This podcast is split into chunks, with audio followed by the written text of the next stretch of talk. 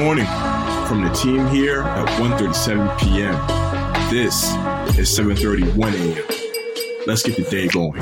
Good morning, 1:37 p.m. family. Thank you for getting your day started with the 7:31 a.m. podcast. My name is Bo Templin. With me is Charlie Colbrenner, and today is Tuesday, not February 29th, but it is March 1st, 2022. We have a great show going on today. I'm excited to get into this one.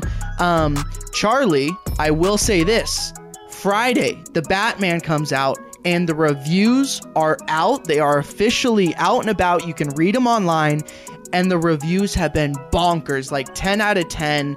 You know, one of the best comic book movies of all time. I could not be more excited, and this just got me all fired up today. Yeah, I'll be honest. I feel like I'm always skeptical about really hype movies until this day, the like couple of days before the reviews come out. And obviously, everybody can have their own perception of the movie. But that 96% on Rotten Tomatoes with over like Rotten Tomatoes, I feel like you shouldn't always weigh Rotten Tomatoes too heavily. But the idea is they get a bunch of reviewers together and they say it's either good or bad, and so it's a consensus. If over 70 of them said it's good, odds are you'll think it's kind of good. Um, and with that, I mean, I want to talk about the Batman, but also we got to give a shout out to my man Justin Bieber. Today is his birthday. I'm an unapologetic Justin Bieber stan. Honestly, I uh, purpose his album from 2015, the one where he's on the front with uh, his hands like prayer hands, is a heater. Those songs for me in college, uh, the hoo hoo hoo. I love Justin Bieber. Happy birthday to Justin Bieber. Um, with that, we can jump into the entertainment news of the day.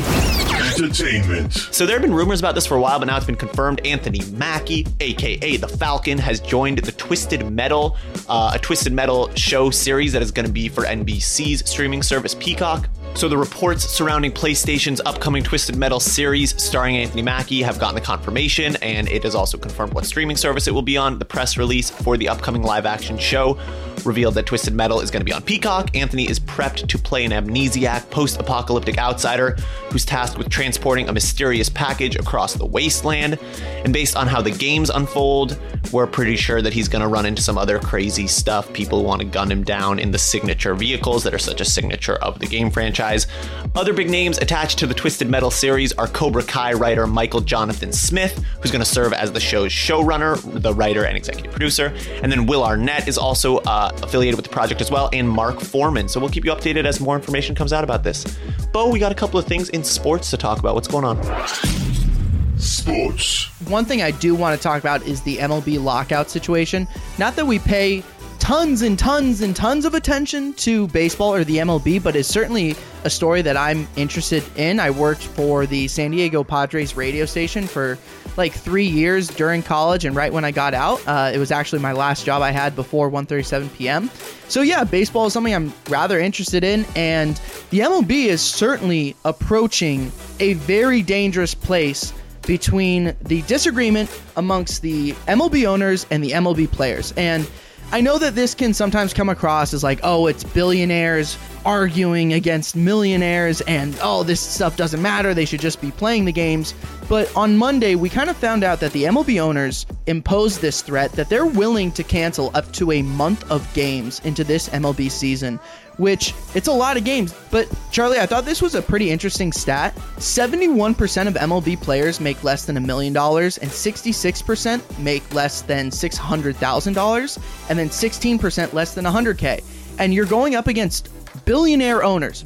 You know, you can say like, oh, the players should just accept the money, but I don't really view it that way. I think in this situation, like, it's become pretty clear to me over the my research at least, and this is just my opinion, that this is coming down on the owners and it's not the players. And if you ask, you know, reporters like Jeff Passan, he'll say, quote, this is Rob Manfred, the MLB uh, president. Know, this is Rob Manfred's disaster. He's the commissioner. This is the league's disaster, the owner's disaster, and it's been a long time coming. So the one area I'm really interested is that players don't want teams to be able to tank. So a team like the Oakland A's, a really, you know, notoriously cheap team, they don't want the Oakland A's to be able to spend $30 million a year when the Dodgers are going to spend $300 million a year. They're saying, no, every team should have a minimum price floor. And then staying along in sports, Charlie, this is a sick story. Caitlin Clark is a guard for the Iowa State Hawkeye women's basketball team. She is a badass. Over the weekend, Iowa won the Big Ten championship against number four ranked Michigan. She is so good. She has some of the best highlights I've seen in probably college athletics in a really long time. She's averaging 27.5 points a game this year with 8 rebounds and 8 assists, and against Michigan in probably the biggest game of her life, she had 38 points, 6 rebounds, 11 assists, 3 steals, shooting 8 of 11 from 3. Charlie, have you seen these highlights? Yeah, I mean, the highlights, I feel like I've never seen long shot highlights like that from anybody other than Steph Curry with the way that she's taking shots from like damn near the logo.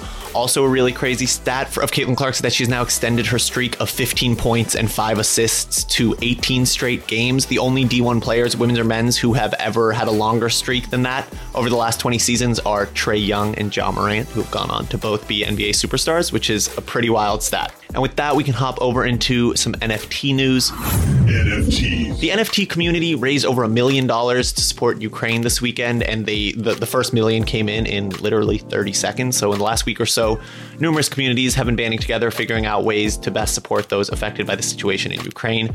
Um, and in the midst of this geopolitical turmoil, 37 NFT artists from a myriad of huge projects banded together and created this humanitarian initiative, raising money for those affected. Um, the community of over 37 artists and NFT leaders, including people like Andrew Wang, who's a who's a very big writer in the space, and a lot of other people who are uh, just well known in the space. They formed a Web3 initiative called Relief. Uh, the second E is a three, if you want to look it up on Twitter. Um, the project sold out, earning over a million dollars within 30 seconds. 100% of the primary sale profits are going towards humanitarian aid to support the people of Ukraine. Go to their Twitter for a full breakdown on how the funds are being distributed, what uh, what nonprofits they're going to. They did a really good job. They're being very transparent about how all of it is working. Um, at the time that we published a story about it yesterday, the number had gotten up to 1.6, 1.7 million. I, I mean, it has demonstrated really the immense financial impact that Web3 and the NFT space can have when stuff like this happens. Um, artists from a ton of uh, projects, Danny Cole from Creatures, Vinnie Hager from Letters, um, and just a bunch of really wonderful artists got in on this so quickly and they managed to raise so much money so quickly. And it was really uh, an amazing effort. Um, go to 137pm.com to read the full story on how they did it. Also, I just want to plug another story. If you have been reading the news over the past few days, weeks, and, and don't know what you can do to support, we published a story on the site yesterday um, that is essentially just a list of resources of places you can donate to help those affected. Um, and so if you're looking for what you should do and a place to uh, put some of your money, go ahead, head to 137pm.com. We've put together this great list of resources of places that you can donate um, to support the civilians and those being impacted by what is going on in Ukraine.